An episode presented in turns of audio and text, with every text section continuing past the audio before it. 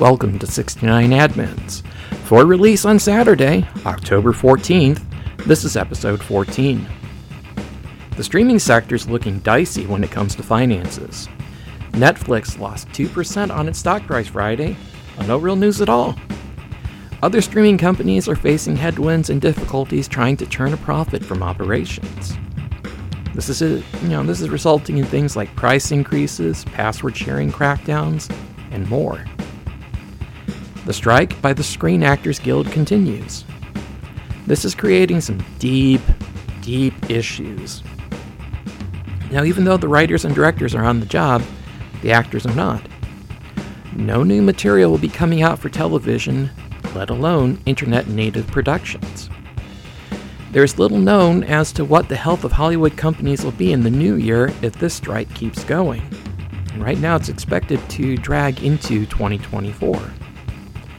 Frankly, I'm expecting to see a comic book resurgence since it is possible to reformat a script from actors on the screen to something seen on a comic book page. Those writers are eventually going to have to get paid some way, somehow.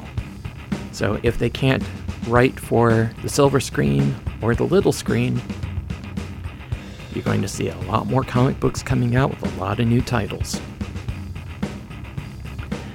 As we head into a renewed period of standoff between the studios and the guild, very stubborn people are negotiating. That's not going to lead to resolution soon.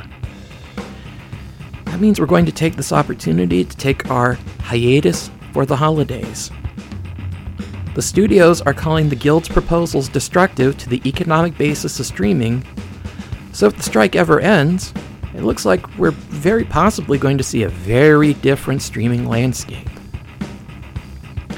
Our pick of the fortnight is Invasion of the Star Creatures. It is a 1960s comedy that you can find on Tubi. I will include a link to it in the show post. Our hiatus begins now and lasts until New Year's Day 2024. We'll release a catch up special that day bring you up to speed on news from the holidays. Until next time, please pray for peace in our world. This program was produced in Ashtabula by Erie Looking Productions. Be seeing you.